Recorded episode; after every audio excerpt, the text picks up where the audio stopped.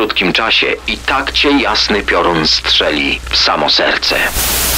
Wszędzie było pełno krwi. Kobieta leżała na tylnym siedzeniu auta. Sceny zbrodni w RMFFM. Nasi słuchacze pewnie zwrócili uwagę, że nagrywamy drugi podcast w listopadzie i drugi ten podcast wrzucamy po tygodniu, który miał zaledwie cztery robocze dni. Niestety w następnym tygodniu przełamiemy tę piękną serię, ale z drugiej strony to się może znudzić. To spanie do południa, Te spotkania do późna z przyjaciółmi przy napojach wyskokowych. brak zadań domowych. No czy to się może komuś podobać na dłuższą metę? Ja jestem przekonany, że słuchacze scen zbrodni cieszą się, że jest poniedziałek i nowy premierowy odcinek pod tytułem Zbrodnia i celebryci. Zapraszamy. Sceny zbrodni w RMFFM. Wejdź do mrocznego świata przestępców.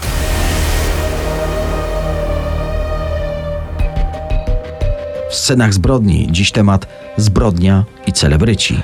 Czas na Roberta Blake'a. Dzisiaj powiedzielibyśmy, że był celebrytą od dziecka. Grał w wielu filmach, cieszył się sporą rozpoznawalnością, jednak jego karierę zatrzymała tragedia, która rozegrała się w maju 2001 roku. Jego ówczesna żona została zastrzelona przez zamachowca. Dzisiaj, czyli blisko 20 lat po tych wydarzeniach, nadal nie mamy pewności, kto odpowiada za śmierć kobiety, chociaż od początku bardzo wiele wskazywało na to, że stoi za tym sam Robert Blake. No to powiedzmy, kim jest Blake. Wielu ze słuchaczy scen zbrodni może go kojarzyć z filmu Davida Lyncha pod tytułem Zagubiona autostrada. Thriller z 1997 roku, bardzo doceniony przez krytyków. Dla wielu jest to klasyk gatunku. Ale wspomniałeś o tym, że był znany od dzieciństwa. Robert Blake, a tak naprawdę Michael James Vincenzo Giubitosi, urodził się w 1933 roku w rodzinie artystów ulicznych, oczywiście o włoskich korzeniach. Już od najmłodszych lat występował na scenie. Gdy miał 5 lat, razem ze swoją familią przeprowadził się do Los Angeles, żeby być bliżej przemysłu filmowego.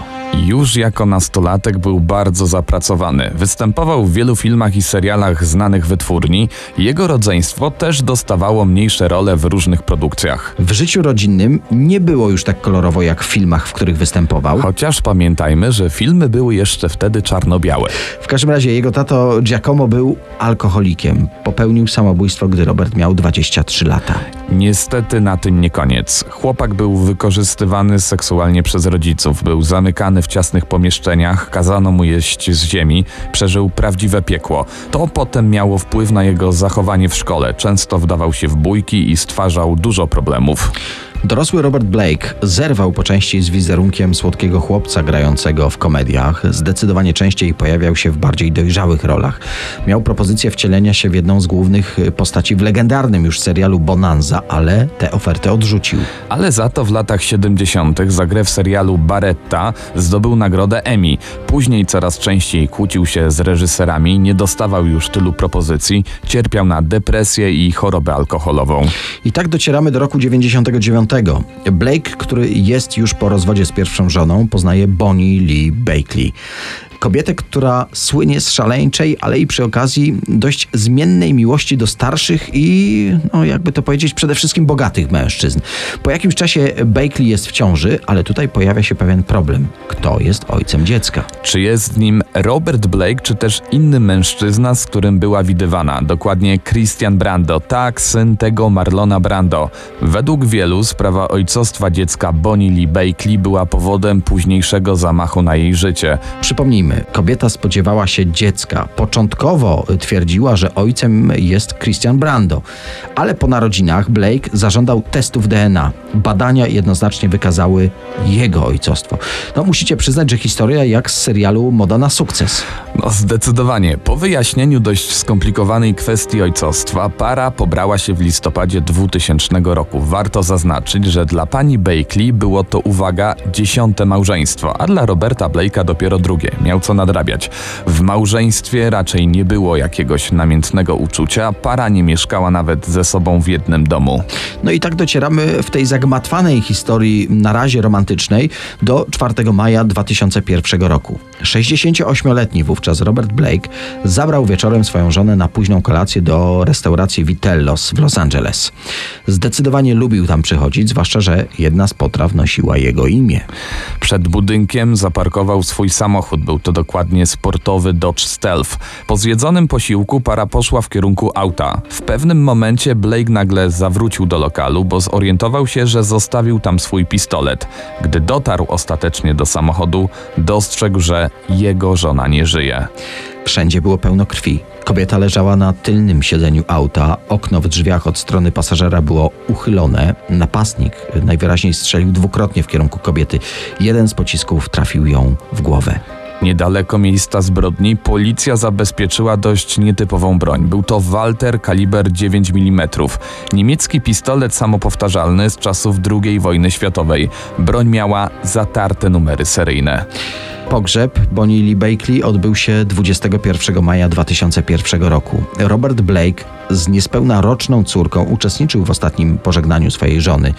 Wszyscy jego bliscy, no, ewidentnie widzieli, że przeżywa nieopisany dramat. Pojawia się więc pytanie, kto stoi za morderstwem kobiety. Może na początku przedstawimy zeznania właściciela lokalu, w którym para jadła kolację tego feralnego wieczoru.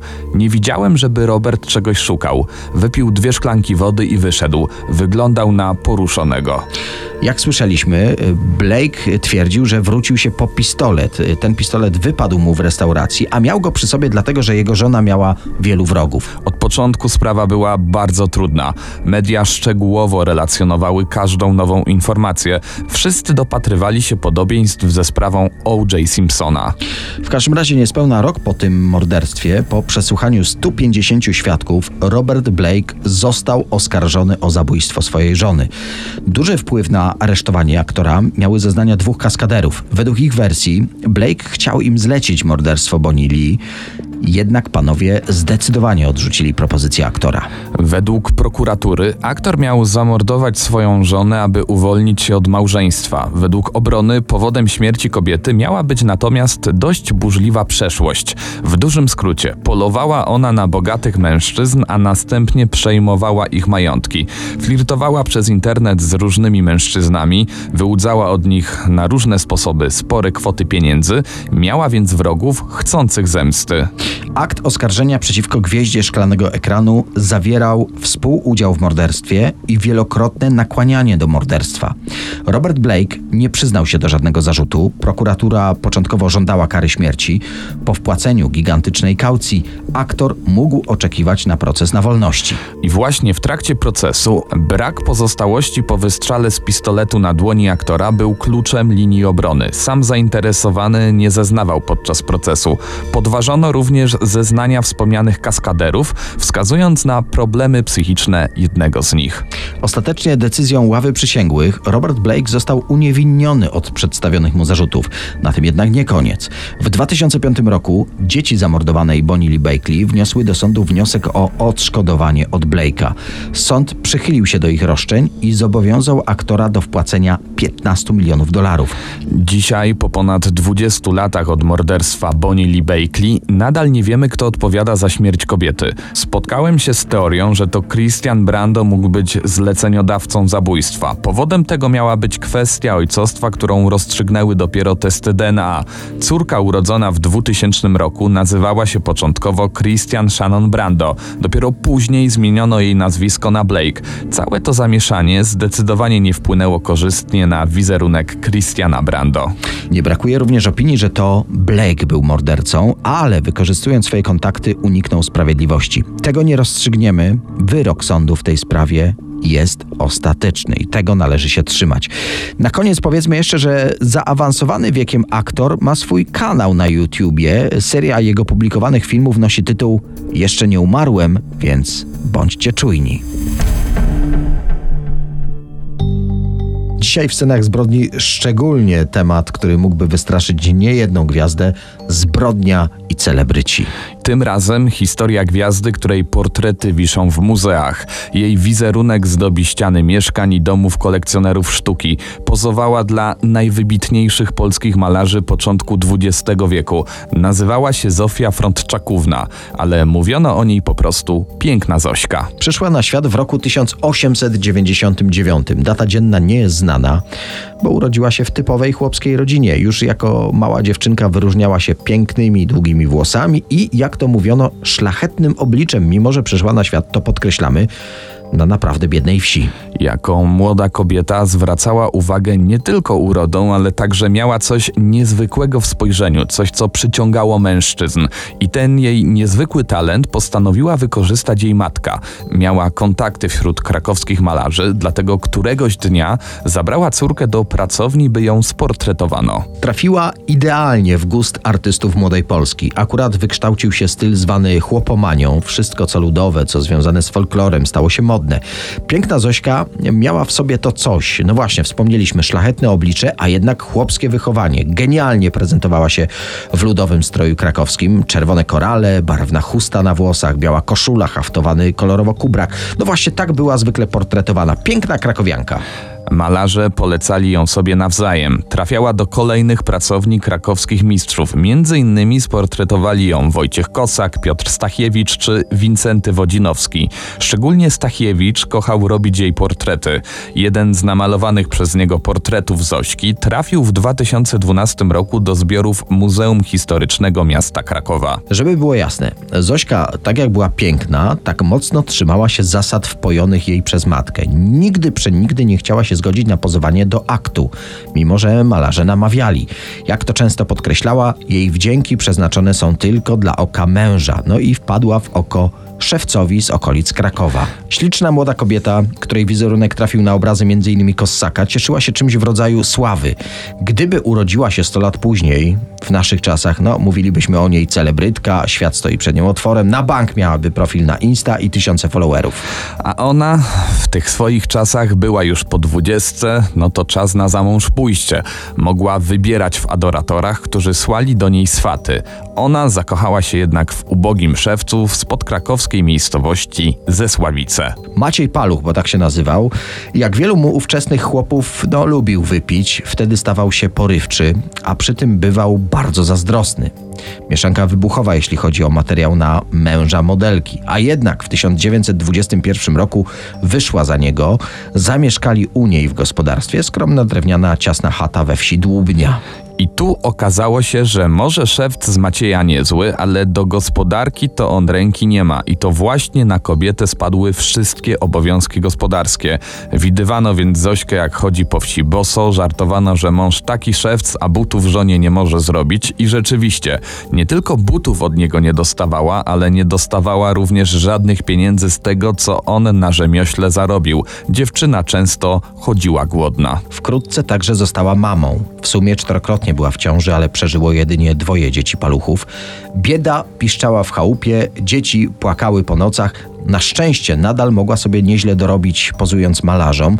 W dodatku była to miła odskocznia od tych wszystkich gospodarskich i maminych obowiązków. Ale i to się niestety skończyło. Koledzy od kieliszka dokuczali szewcowi paluchowi, że żona taka piękna, po miastowych się włóczy, kto wie, co przez te wszystkie godziny robi w pracowniach malarzy.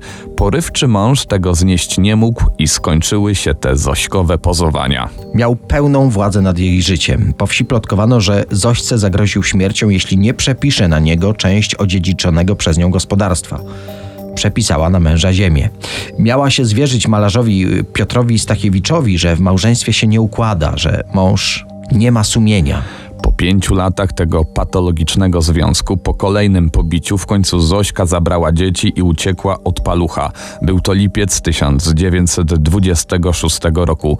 Przygarnęła ją ciotka Katarzyna, zamieszkała u niej w Krakowie. Ale to był pierwszy trop, którym podążył opuszczony mąż. Nachodził tam Zośkę i błagał o wybaczenie. Dla dobra rodziny i w przekonaniu o świętości małżeństwa Zośka wróciła do męża, wierząc, że naprawdę się dla niej zmieni. Wyobraźcie sobie, jeszcze tego samego dnia ją pobił, znowu wróciła do ciotki i tym razem z postanowieniem, że to naprawdę koniec. Złożyła do sądu wniosek o cofnięcie darowizny. Chciałaby ziemia znów wróciła do niej.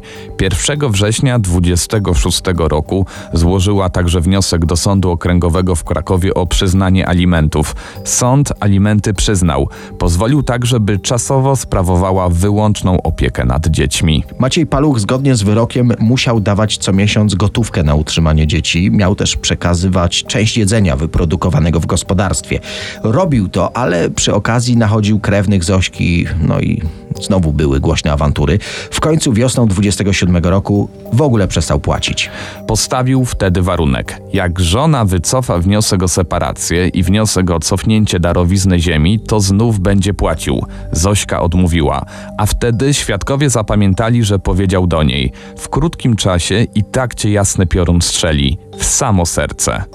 Zofia Frontczakówna po mężu Paluch, modelka, która pozowała najsłynniejszym malarzom młodej Polski. I właśnie po pięciu latach małżeństwa z szewcem Maciejem Paluchem, pijakiem, który bił żonę, uciekła od niego z dwójką ich dzieci. Sąd zasądził alimenty, ale zawzięty mąż nie płacił. Spotkali się przypadkowo w Krakowie na początku maja 1927 roku.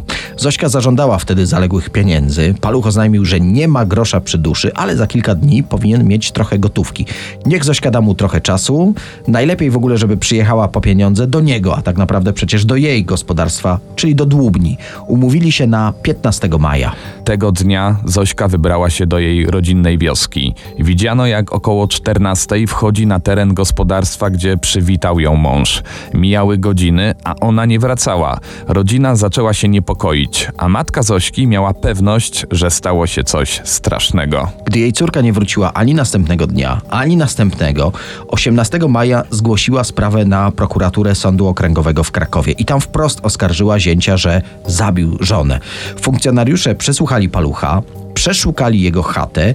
Ich podejrzenia wzbudziły świeżo uprane ubrania gospodarza suszące się na sznurze. Nie pasowały do ogólnego bałaganu w obejściu. Dlaczego je uprał i to akurat w tym czasie? Niestety potwierdziły się najgorsze obawy matki Zośki. Śledczy zauważyli ślady krwi w izbie. Były także na siekierze opartej o piec. Maciej Paluch został aresztowany, ale do niczego się nie przyznawał. Żony nie widział, uciekła od niego przecież. Śledczy postanowili jednak przeszukać okolice. No właśnie, w pobliżu przepływa rzeka Dłubnia. To w niej zauważyli fragment kobiecej piersi. Już wiedzieli, do czego doszło. Kolejne przeszukania koryta rzeki, wyłowiono ramię, stopę, udo, znaleziono wnętrzności, jakby ktoś je dosłownie wypruł z kobiety.